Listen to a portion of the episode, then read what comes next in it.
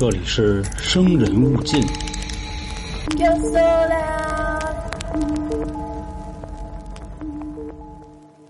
在《让子弹飞》里有这么一幕：张麻子跟汤师爷去参加了黄四郎的鸿门宴，在入席之前，黄四郎对着张麻子就说了：“如果这三个人把我供出来，说我就是幕后的主使，那没问题，请您把我的头颅砍下来，高挂艳阳楼顶。”说完这话呢，就把一把短刀捧在了张麻子面前。张麻子就说：“啊，黄老爷，我听说呢，短刀用于自裁，长刀才归借错人的。”那这一幕又是什么意思呢？大家都清楚啊，姜文导演对于日本文化的研究还是比较深的。当年他也去看了靖国神社，不过人家不是下跪去了啊，人家真的就是去了解。其实关于切腹啊，这是一个日本非常有意思的文化了。那今天啊，作为开头，咱们就简单说一句，也方便今天节目的一些理解。切腹呢，是武士道用于表忠心的一种方式。那切腹为什么又会说到借错人呢？这是什么意思？其实切腹很疼啊！切腹首先要拿一把短刀，从自己腹部的左侧，沿着一个一字划到右侧，把刀拔出来之后呢，再从自己的胸膛往下腹的方向划，形成一个十字，最后再拿刀往自己的喉咙上去插。其实听了这三刀啊，感觉已经非常疼了。但是不过呢，有实战经验的人，我特意这块请教了一下老杭，在三角铁的节目啊，还有春风大典节目，大家都知道。这个老航小时候反正也当过小玩闹、小社会，会儿呢，就他的很多哥哥，比如在跟别人这个发生了打架斗殴事件的时候，经常会划破肚子啊。还有当年有这么一个战神，人家拖着肠子还跟别人拼命呢。那说这个的目的，也就是告诉各位，哪怕被划开了肚子，这个人在短时间之内还是不会死。但是咱前面说了啊，人家可是武士道在表忠心了，也就是咱们经常说的这个剖腹自杀。站在他身后的就是一个所谓的借错人，他拿着一把长刀将他的头颅砍下，也就是结束他这段痛苦的过程。啊，大家好，这里是由春点为您带来的《生人勿近》，我是咱们的都市传说叙述员黄黄。开头和大家说到这里剖腹的一个元素，就是今天的主角，也就是日本刀了。路飞海贼团里有一个索隆，人家是三刀流的剑士，左手一把，右手一把，嘴里叼着一把。而且大家都知道啊，尾田这个人呢也是非常有文化背景的。第一把河道一文字，实际上他背后的刀呢是日本的宝刀，叫菊一文字泽宗，这恰巧呢就是一把白色的刀了。第二把呢叫研磨，当然了，咱不说以前索隆的配刀啊，雪走啊、秋水什么的，就说现在研磨跟天宇羽斩是光叶玉田的配刀。那这两把刀为什么是一对呢？有这么一种说法啊，天宇羽斩代表的是伊邪那岐。而研磨代表的就是伊邪那美，这是日本神话的父神和女神，这个很有意思。当然还有一个说法啊，研磨代表的就是阎王阎罗，因为关于地府这一块之前咱们讲过啊，这是融合了道家、儒家、佛教的这么一个说法。阎王也好，阎魔也好，阎罗也好，它指的就是杀人太多了，所以这把刀的名字是这个。其实除此之外啊，日本也有所谓的天下五剑：童子切安纲、鬼丸国纲、大典太光。三日月宗进以及树珠丸横刺，啊，其实这里的鬼丸国纲呢，代表的就是索隆拿那把秋水了。索隆现在还有一把佩刀，大家都记着吧？就是在最开始的时候，他去罗格镇，啊，那个武器店老板就说了：“三代鬼彻，说这个刀可厉害，你如果能力不行呢，拿着刀之后你就会被反噬，要不就把自己杀了，要不就把自己家里人杀了。”索隆说：“那我来试试吧。”当时有非常经典的一幕。他往天上一扔，拿手这个胳膊去试，因为咱知道啊，刀在天上转，很有可能就把自己的手砍伤了嘛。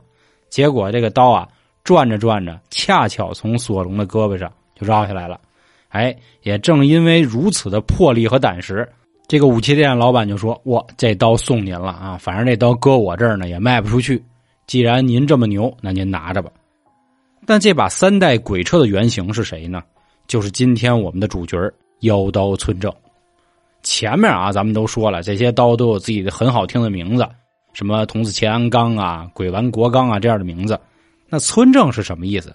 村正啊，并不是说具体一把刀的名字，它对标的咱们现在说白了就是王麻子。毕竟王麻子可以有剪刀，可以有菜刀，有没有指甲刀我还真不知道啊。所以有很多人啊误会了，以为妖刀村正就是有这么一把刀叫村正，其实不然。村正这个大品牌，它的第一代创始人叫千子村正，就是等于既是自己的名字，又是这个品牌的名字。一共啊有这么三代村正，基本上每一代也有三四个人。说这一块的目的呢，就是为了告诉各位妖刀村正的一个由来了。那么其实说到这儿啊，还没有扣到咱们的题，这个东西怎么就成了诅咒之物呢？那这块啊就要说说村正这个人的一个传说了。啊，有这么两个比较有名的版本，就是要告诉各位啊，这人首先就不是一好人。这第一派的说法呢，说当年村正啊，觉得自己的师傅不地道，怎么说呢？偏心眼儿。咱们知道，在冷兵器时代的时候，这一个好铁匠，那绝对是制胜的法宝。铸剑的时候，这不要把这铁烧热，然后拿个小锤在那砸那个形吗？那最后要需要拿水啊，将刀冷却。我记着好像那会儿在那个死神里也有说到。但是这个水啊，不是说随便选一个，甚至您撒泡尿上也都行，它有一定的温度。当时村正就认为呢，师傅应该是没告诉我这个温度多少度合适，导致他开始杀心四起。有一天呢，他直接就把师傅的手给砍断了，并且就大喝师傅啊，你这个偏心眼子，你教人你不教全了，你让我学不了。你放心，我一定要超越你。后来他也确实是这么做的，每天就在家研究怎么铸剑。后来他心里的这股邪念呢，就入驻到了他每一把刀里，所以妖刀村正为什么呢？就是因为村正这个人，凡是他造的剑，全都注入了他邪恶的想法。当然这一派说法呢，倒是符合所谓日本匠人那个说法，就跟很多人都说日本人做个寿司能做一辈子，意思是一样的。所以你说他做的刀啊，难免也可能沾上他的汗水啊、血水，因此这么说能成为妖刀吧，也是一种说法。还有这么一种说法。当年呢，有这么一个大名人叫冈崎五郎入道正宗，这个人呢是正宗牌这把刀的一个创始人，但是他年纪大了，就打算把自己的公司呢传下去。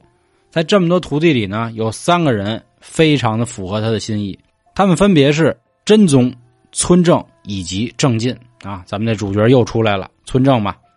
师傅呢给了他们二十一天的时间，就说啊，你们回去自己打造一把刀吧。二十一天之后，咱们来评比谁的刀剑的最好，我就把我这个牌子呢传承给他。时间来到约定的日子，冈秋郎拿着刀对比之后呢，就选了他的徒弟真宗作为继承人。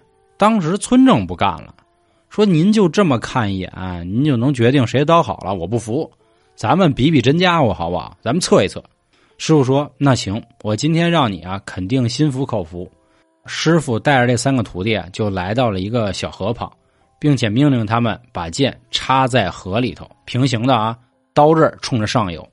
师傅呢，缓缓走到了河的上游，抓了一把稻草，就放到了河里。稻草到了正进和真宗的刀上啊，就缠绕起来了，也没什么反应。而到了村正的刀这儿，直接一分为二，当时村正就美了。瞧瞧，瞧瞧。我这才叫刀呢！你看他们那俩刀，一点反应都没有。师傅此时并没有理会村正，而是大喝了一声：“正进的刀，他裹在上面的稻草啊，自己就散开了；而真宗的刀呢，直接就把这些稻草斩断了。”紧接着，师傅就说了：“短刃护身，长刀护国，这才是刀剑真正的使命。你看啊，你这师兄正进的刀。”被我让一声，稻草就跑了。这把刀啊，太怂。你再看你的刀，我在没有大喝之前，你的刀二话不说，直接就把这些草给砍断了。而你师兄真宗的刀不一样，他会听懂人说的话，这才是一把好刀。而你的刀啊，真是属于神挡杀神，佛挡杀佛，妖气太重了。如果真的有一天拿到战场上，他会不会敌我不分呢？那此时村正可不管这个啊，说甭给我来这套。斜着眼看，倍儿生气，就走了。说你不让我接替啊？那好说，我搞一新何连胜呗。啊，等于他自己就自立门户，创建了村正品牌。其实不论第一套说法还是第二套说法啊，他都想阐述一个什么观点呢？就是说村正这人呢，啊，用好听的话说啊，就是一个不成魔不成活的人。那说难听点呢，就是这个人啊，戾气太重，而不像真宗这种光明正大的。那上面这个故事呢，出自日本的《讲经全集》第六卷的短篇，其中这个故事的名字就叫做《受难的村正》。其实类似的故事啊，还有有这么一本书叫《半日闲话》，说当时有这么一个武士叫松平外纪，他呢平时的技术啊不太好，也就是说武力值没那么高吧，总想着如何才能超越自己的朋友。有这么一天，他捡到了一把没有名字的刀。咱们前面不举例啊，比如王麻子上面肯定都刻上王麻子，你就知道这刀是谁出品的。拿到这把刀之后呢，看了半天，发现非常好看，上面有花纹。试了试之后呢，爱不释手了。怎么呢？削铁如泥。但是日子没过了多久，他渐渐陷入了癫狂，亲手将自己的朋友杀害，最后又自杀身亡了。几经周折，大家发现原来他这把刀啊，就是妖刀村正。另外一个故事出自耳囊，说有这么一个卖刀的商人啊，有一天得到了一柄村正，因为他是这个圈子里的人嘛，他听说啊，这个村正的牌的刀不太好。如果我把他这个牌子我给他去掉了，是不是就好？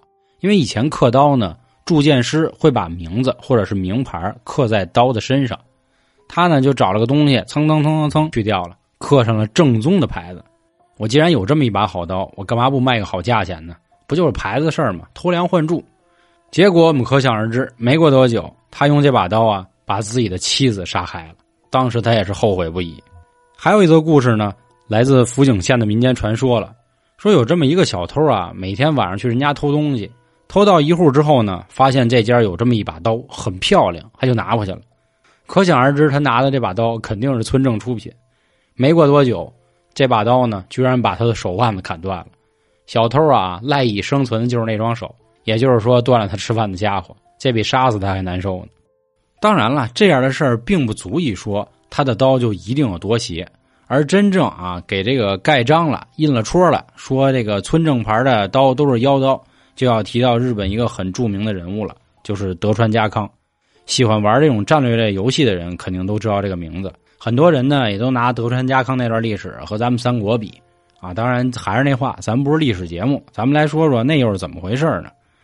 说当时呢，德川家康的祖父松平清康在和织田家作战的时候呢，就被自己的家臣千子村正。一刀就给劈了，当时也是属于这种离间计的玩法啊，从右肩一直劈到了左腹。大家去想想，这一刀下去，你都能把人劈成那样。前面咱们说了，千子村正是这个品牌的第一代创始人了。那紧接着呢，就是德川家康的父亲松平，是被近臣直接用刀砍伤了大腿。那不用问，这个刀用的也是村正。后面就是德川家康的儿子信康，当时呢，织田信长啊有疑心。说这个德川可不能跟武田家沟通啊，就命令他切腹自杀了。切腹自杀的时候用的也是村正，再到最后就是德川家康，他呢是在关原合战的时候伤到自己的手指。后来德川家康统一了日本之后呢，就开始说了，说我们这四代人都被村正伤了，行了，下令啊，全国谁都不许使这牌子刀，这刀不是什么好刀，太妖了。因此，妖刀的说法就被整个日本传开了。后面的事我们也都知道了。反对幕府的人呢，偷偷私底下就开始买这样的刀。你不越近吗？你越近我越用，这就代表着说啊，我不服你。也正因如此，村正啊就彻彻底底被盖上了妖刀的说法。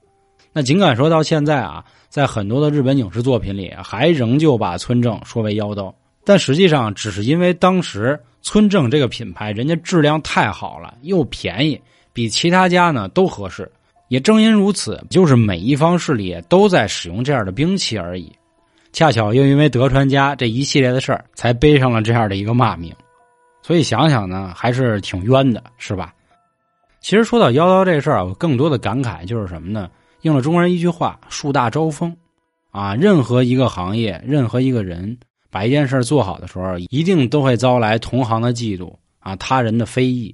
我觉得这块大家只要坚信，做好自己就好了。另外，咱们开头啊说关于这个亚文化这一块的，记着啊，关注微信公众号“春点”，里面有《春风大典》这张只在这个平台上线的节目。我是咱们的都市传说叙述儿黄黄，感谢今天各位收听，咱们下周见，拜拜。